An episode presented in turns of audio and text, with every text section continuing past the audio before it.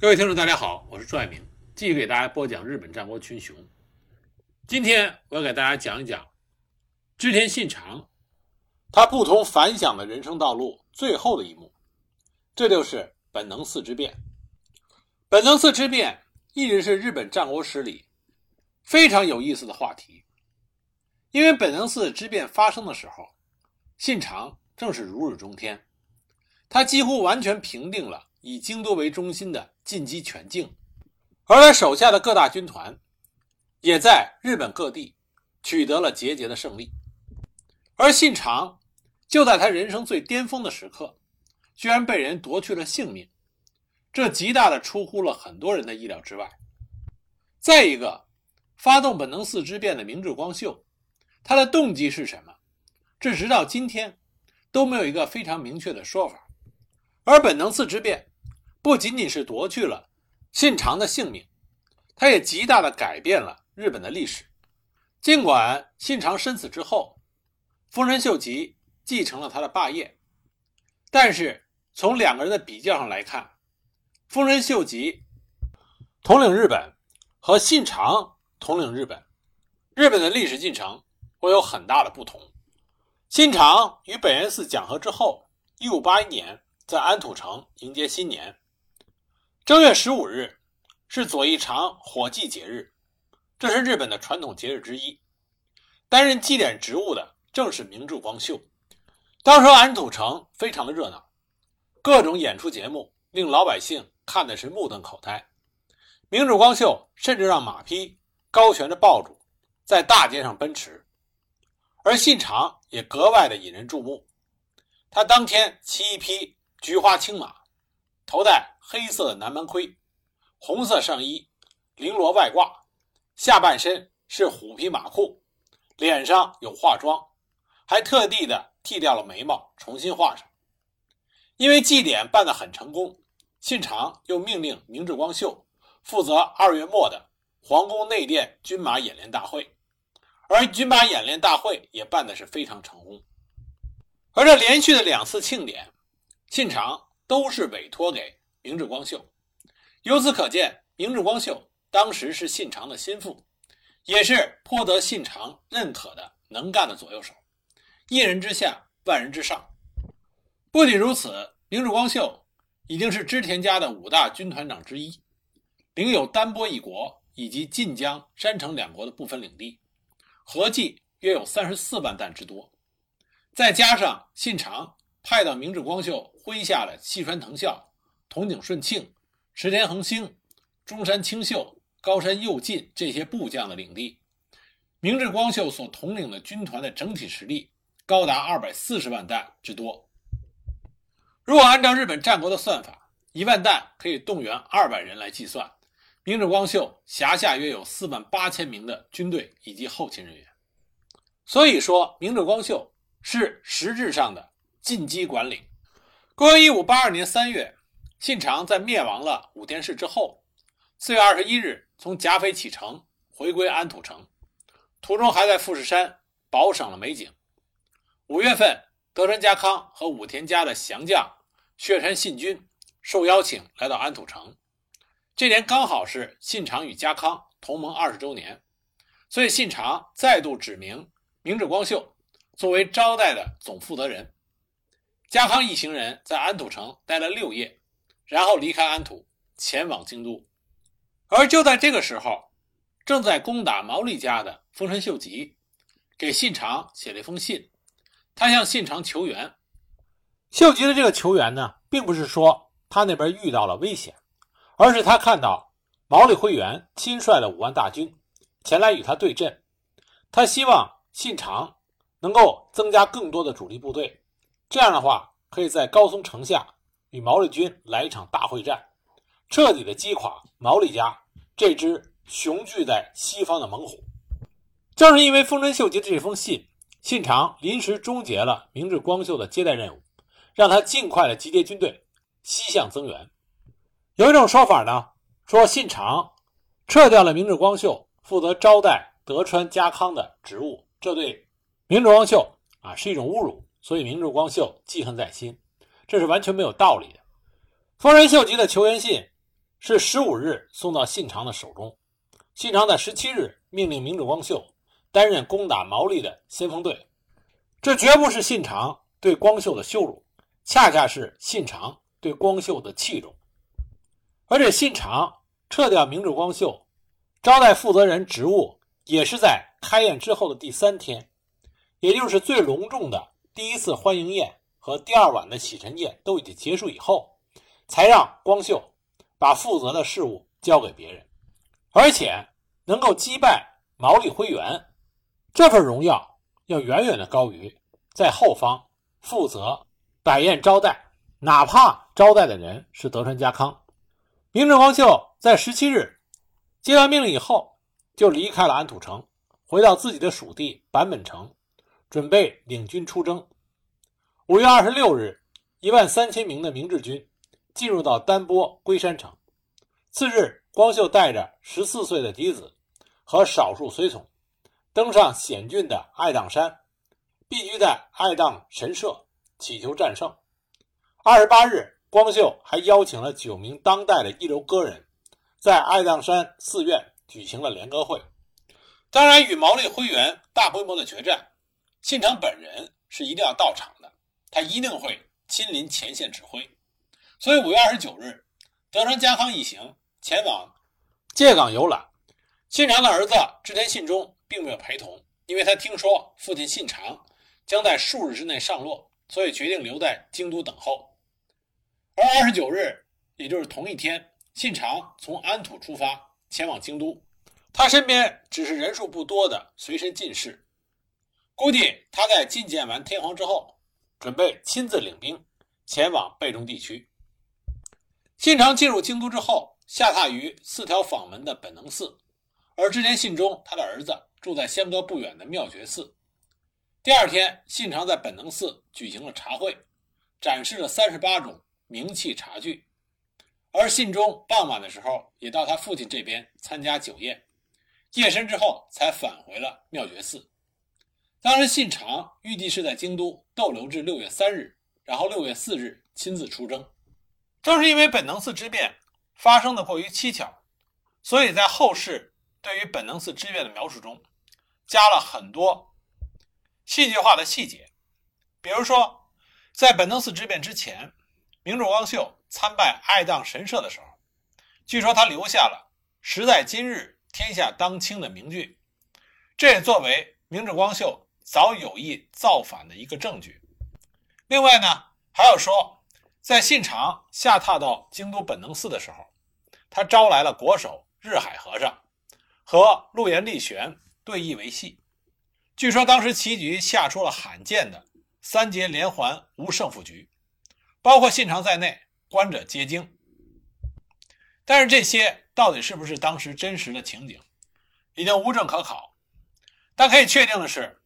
已经生了谋反之心的明智光秀在他的居城与手下的重臣斋藤利三、明智光春进行了商议。当天晚上，明智军13000余人出阵，于6月1日半夜，明智军到达了京都。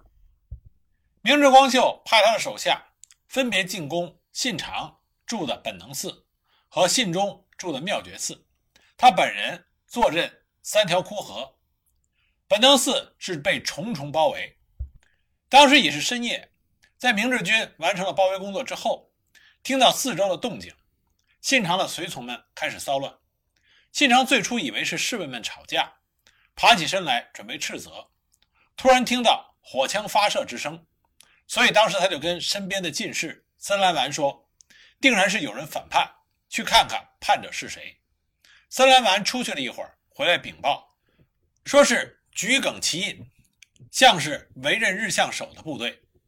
信长大惊，说是光秀嘛，那一定会失败，因为日向守正是明智光秀的官称。知道明智光秀谋反之后，信长亲自上阵，率领了随从们奋战，但最终是寡不敌众。明智光秀并没有将真实的意图告诉给他手下普通的士兵，他只是说，主公为了加强对中国地区的用兵，要在京都检验我家的军队，这才指挥他的军队杀向了京都。他的很多手下一直到信长死亡还搞不清楚内中的真相。有相当一部分人因为知道德川家康也到了京都，还以为明智光秀针对的是德川家康，以为信长要消灭德川家的势力。无论明智光秀在发兵之前他如何所想，但是在他起兵之后，他只有一个坚定的目的，就是杀死织田信长。当时他在赶路的时候，命令手下的人将所有可能向本能寺泄露他部队行踪的行人全部的捉拿或者诛杀。在京都七条口，他的兵士曾经杀死了早起种瓜的二三十个农民。在进攻本能寺之前，明智光秀曾经鼓舞手下的士兵说，从今日起，光秀殿下即将成为天下人，即便如提携的低贱之辈，亦当欢欣踊跃，竭尽忠勇。吾辈士卒有两处目标，树立武勋便在今日，有什么愿望现在尽可以说出来。有兄弟子嗣之人自不必担心无人继承家业，无兄弟子嗣之辈尽可从自己的亲属中选出关系亲近者继承家业。众人封赏之高下，全系尽忠之深浅。然后他一直远方，说出了那句著名的进攻命令，前进，敌在本能寺。那么信长在得知明智光秀发动叛乱之后，他自然不会束手就擒。双方的战斗首先是从马厩展开的，因为光秀害怕信长会夺路而逃，所以要先控制马厩。信长身边的亲随24人全部在此战死。很快明治军的士卒就杀到了信长本人的面前，信长与他最后身边的近侍森兰丸、森利丸、森访丸、小河爱平等人共同奋战，最后负伤退入内室。不久以后，内室燃起了熊熊的火光，信长在烈火中灰飞烟灭，时年49岁。对于信长最后的死亡，各种记载大相径庭。信长公记说信长曲弓放箭，仅仅放了2-3发之后，弓弦崩断，再以长枪应战，结果肘部为敌人长枪所伤。信长公自知不免，遂命令身旁的女性逃出。此时御殿之上已经烈火熊熊，难以见到信长公最后的身影，料想他已在御殿深处自尽。而外国人弗洛伊士写的日本史中则是这么说的，执行这一特别任务的士兵一起进入内部，找到刚洗完脸和手正用手巾擦身的信长，就直接一箭射中其背部。信长拔出剑，拿出一种像镰刀一般的长枪，这是日本一种独特的武器，叫做剃刀。信长用这种武器迎战，据说战了很久。信长的腕部被火枪弹击伤，然后他退入自己的房间，关上门，在里面切腹了。又有人说他亲自在御殿上放火，被活活烧死了。然而因为火势太大，恐怕无法知道他究竟是怎么死的。那么从明治方的角度来看，是这么记载的，说信长公身穿白色单衣，先用弓箭迎敌，因弓弦崩断便寻枪来战。一个27-8岁的着红衣的女中取来去鞘的石文字枪，信长公持枪跃下广庭，与三人厮杀。三人一直把信长公逼到房间内，房间内的蜡烛还没有熄灭，信长公的身影映在帐子上。安田坐兵卫用长刃的枪照此影子穿透帐子刺去，刺伤了信长公的右腹。信长公遂入寝殿自尽。信长在本能寺殒命的时候，他的长子织田信忠就在不远处的妙觉寺，与本能寺直线距离不过600米。当时明治军并没有完全包围妙觉寺。信忠得到谋叛的消息之后，立刻赶往京都二条御所。当时信忠是这么认为的，他说谋这种大逆的贼党们必定已经把守了各个要道路口，一旦途中遭遇就不妙了，还是不要做徒劳的移动。因此信忠并没有及时的逃往安土城或者其他坚固的城堡，这是他最大的失误。从明智光秀没有同时包围妙觉寺这点来看，光秀的叛变动机很有可能是一时的冲动。关于光秀动机的分析，我们在后面再讨论。织田信忠退守到二条御所，这是信长一力扶持的成仁亲王的官邸修建的相当坚固。信忠退守此地的时候，身边的属从大概有300到500人。明治军很快就包围了二条御所。村井贞胜建议先让成仁亲王一家退出御所，以免遭受池鱼之殃。在亲王离开之后，明治军就开始对二条御所发动猛攻。知道已无幸免之理，织田信忠及其部下进行了殊死的抵抗，光在大门口就激斗了1-2个小时，使明治军付出了意料之外的惨重代价。然而众寡悬殊，明治军最终还是突破了大门，把信忠逼退到了大殿之上。信忠及其兄弟胜长前来奋战，据说信忠精通剑术，连斩明治方数员大将，勇猛仿佛当年的足利义辉。损失惨重的明治军纷纷爬上二条御所旁太政大臣近卫前久官邸的屋顶，从这里居高临下向信忠等人发射箭矢和枪弹。这一角度是信忠军所无法抵挡的，而且火气也引燃了御殿的大火。于是信忠吩咐自己的部下担任自己的介错，要他事后揭开走廊的地板，把自己的遗体藏匿于其下，嘱咐完毕之后切腹自杀。因此信忠的尸体并没有被明治军发现，而是与御殿一起被火烧成了灰烬。织田信忠死的时候年仅26岁。在二条御所的战斗中，信忠方的死没者除了信忠胜长兄弟之外，他的大部分手下要不就战死，要不就自尽，只有少数人侥幸地逃了出来。在杀死了信长和信忠之后，明治光秀的举动非常的让人无法理解。他执拗地寻找着信长的尸体，一直到下午才离开京都前往安土。只是通往安土的桥被信长的家臣破坏，明治光秀只能回到自己的居城。那么回城之后，明治光秀发出了多封信件，收件人大部分是与信长敌对的大名，但这些人因为事前没有收到任何光秀想叛变的消息，所以呢，大部分人都是做壁上观和按兵不动。而明治光秀因为这些事情丧失了时间上的先机。很快丰臣秀吉就接到了信长毙命的噩耗，他马上就与毛利辉元讲和，然后率兵东上与其他信长家臣会合，兵力达到35000，然后在山崎之战中击败了明治光秀。据说光秀在当天深夜逃往近江的途中，被附近的村民视为败走的武士而遭劫杀。然而明治光秀跟织田信长一样，死后均不见尸体。明治光秀在各地大名对他不理不睬的态度下，临死前亲笔写了一封信给老友兼亲家公细川藤孝，恳求细川能够伸出援手。内容提及发动本能寺事变的主因在于想提拔女婿细川忠兴及其他人，别无二意，并且发誓将在50日、100日内平定进击诸国，之后随即隐退。但是这封信的风格与往日里能文能武智勇足备的明治光秀迥然不同。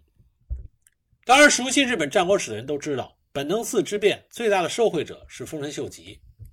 丰臣秀吉始终是明治光秀的竞争对手。在本能寺之变之前，世事呢，丰臣秀吉都比明治光秀略逊一筹。但是丰臣秀吉准确地抓住了本能寺之变的这个契机，在信长手下其他重臣都陷于混乱状态的时候，只有他保持冷静，从战场马不停蹄地赶回京都为主君报仇。后来又巧妙地立了织田信忠的嫡子作为继承者，掌握了织田政权。但也正因为秀吉是最大的受益者，他也成为幕后黑手猜测的候选人之一。那么本能寺之变发生的原因到底是什么？明治光秀的动机来自于哪儿？各种说法众说纷纭，那下集里呢，我会给大家一一列举，再分析一下到底哪种是最接近于历史真相的。